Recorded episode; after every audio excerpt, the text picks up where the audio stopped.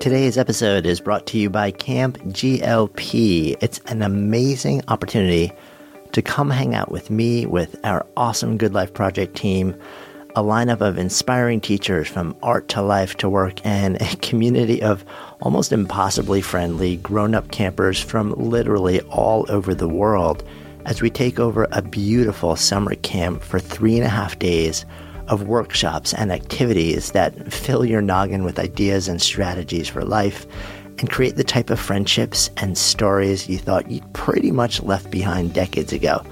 It's all happening at the end of August, just about 90 minutes from New York City, and more than half the spots are already gone. So be sure to grab your spot quickly.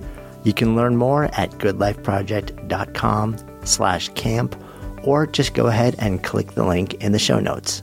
On to our show. So, what happens when you make a decision to take a social risk? That's where I'm headed on today's Good Life Project Riff. So, I'm actually, uh, as I sit here and record this, just back from the opening retreat for our Conscious Business Collective, the 108. We were down in Austin, Texas for the better part of a week where an amazing crew of conscious business founders came together and from all walks of life very few of them knew each other before they kind of dropped into this three day intensive retreat.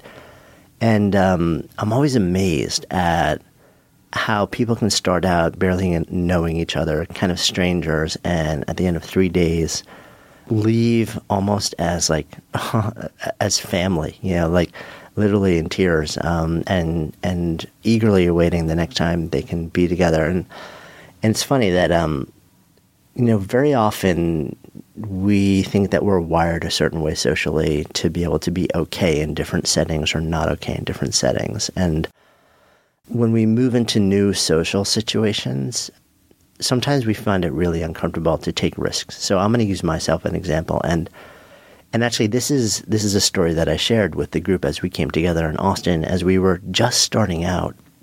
So uh, a long time ago, in a pretty past life, I graduated college and um, I had sold my first company actually in college. And I had a little bit of walking around money, and I kicked around for the summer after school. And I was trying to figure out what to do. I kept trying to get this one particular friend to join me in a, a trip to Australia and he never did. Yeah, I kept. That. I was like, "Hey, dude, let's go." Um, and finally, I just made the decision to go without him to get on a plane um, to Australia alone. And I was, I guess, what 21, 22, something like that, fresh out of school. And for those who don't know, longtime listeners, you're well aware of this, but for those who are kind of newer, I'm an introvert. You know, I am not the most comfortable person walking up to other people in a room and saying hello and I generally move into social situations slowly and observe a lot from the corner, and then kind of um, sometimes engage and sometimes don't. When I was in college, I was actually uh, a, a, DJ, a club DJ, and so it was kind of funny because I would be, you know, two three nights a week. I was surrounded by a sea of humanity, and I was in fact creating the soundtrack that um, that inspired them through different emotions and stories, yet I was always kind of protected behind the table. So I found my way to move into social situations and, and at the same time be relatively isolated. So when I decided to go to Australia completely alone, I got on a plane, traveled to the other side of the world, touched down in this, what used to be a sleepy little backpackers town called Cairns, Australia. It's in the northeast tip of the country, deep into the tropics. Now it's actually grown into a, a massively popular tourist destination with big resorts and hotels. But back then it was like this tiny, sleepy little haven with a handful of hostels and um, a couple of little cafes and pizza shops right around along the water on a tiny little tiny little strip that was a couple blocks long called the Esplanade. And and I remember I was there and I was alone. I touched down the country. I was you know I was jet lagged and um, it was about a day or two in where I kind of got my feet underneath me again. I remember one afternoon getting lunch and kind of getting my tray and, and being at a little cafe and turning around and realizing that there were, you know, tables all around and I had a choice to make.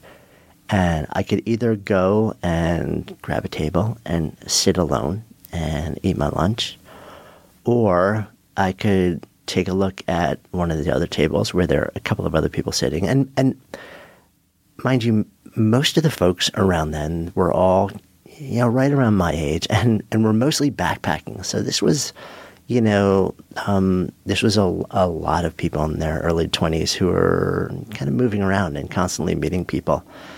And I looked and there was something in my mind. There, there was like a, something that, that there, there was a flip that switched or a switch that flipped.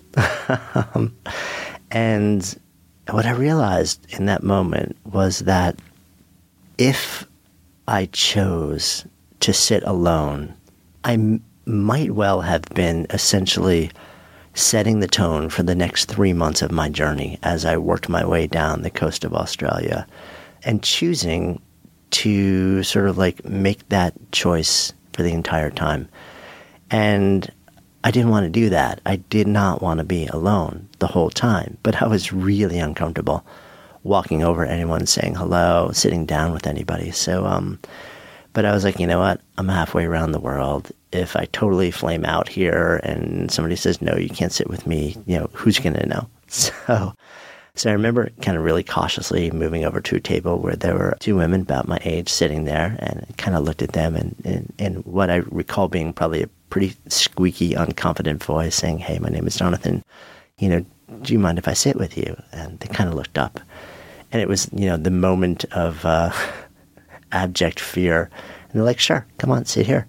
And I sat down, I joined them. And, and, you know, I don't remember the conversation, but what I remember is this that in that decision, I stepped into a place of social fear.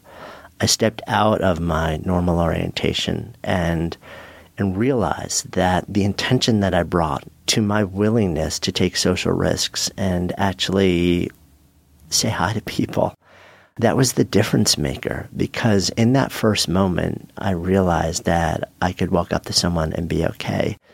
And that set the tone for the next three months as I traveled and backpacked and hosteled and scuba dived and found myself on, you know, like trucks going out into the middle of the outback and boats living in the pontoon of the hull of a boat for a week on the barrier reef. All the while um, traveling essentially alone, but but never alone because everywhere I met from that moment forward, everywhere I went, I would just walk up to people and say, "Hey, um, what are you doing? You know, I'm Jonathan. What are you up to?" In a way that surprised even me. And the more that that social risk was validated, and it wasn't always, but most of the time it was, it began to let me know that I could be okay and that I could walk up to people. It was kind of a bit of social exposure therapy. Um, I guess you could look at it that way. And it was a profound lesson for me. One that, you know, it's funny, that happened literally 30 years ago, is when this story unfolded. And to this day, I remember the moment. To this day, I remember the feeling in the pit of my stomach walking up to that first table, being really anxious and wondering how I would be received. And I remember when I was invited to sit down and struck up a really lovely conversation, and I made my first couple of friends uh, on the other side of the world.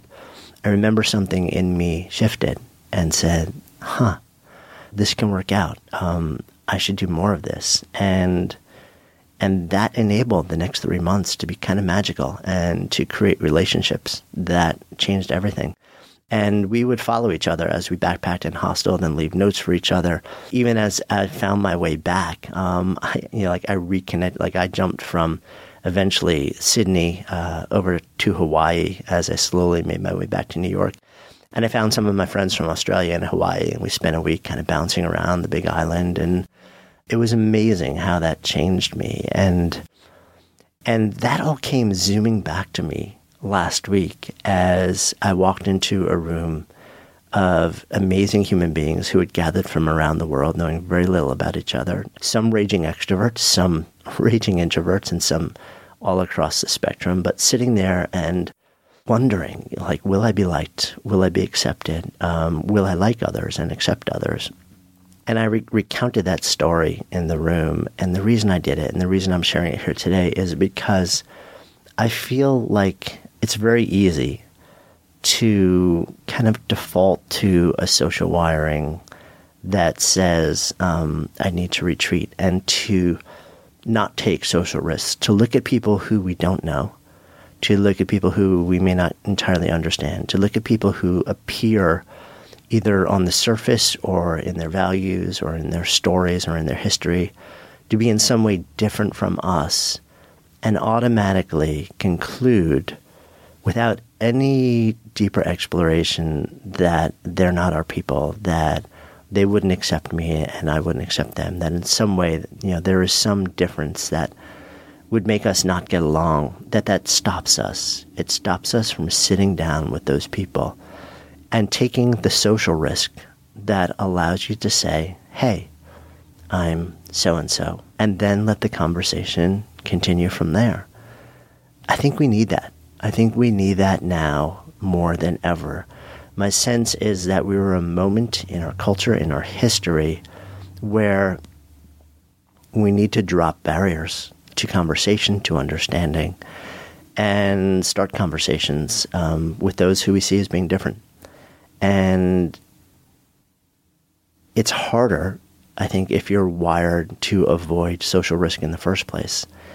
And my invitation, my exploration, because I'm trying to do this with myself, you know, it, it was a reminder for me being in Austin with these amazing people last week that absolutely astonishing things and relationships can happen when you're willing to go there, when you're willing to open yourself to the possibility of seeing and being with others, even if you don't know them and you don't know if there are any similarities um, moving into that situation. So it's an invitation to not necessarily use social orientation as an excuse to avoid conversation, to avoid social risk, and to do the thing that makes you a little bit socially uncomfortable and begin to have conversations with those who may or may not be your people, may or may not immediately accept you. Because when you do, and if they do, that's where magic begins to happen. And when you don't, and if you don't, you close the door to the possibility of profound and deep understanding compassion, empathy, and connection. So that's what I'm thinking about as we move into uh, this week exploring social risk, exploring conversation. I hope you found that interesting and inspiring, and I invite you to go out and have a conversation with somebody who maybe you don't quite know. See where it goes, see what it leads to. I'm Jonathan Fields, signing off for Good Life Project.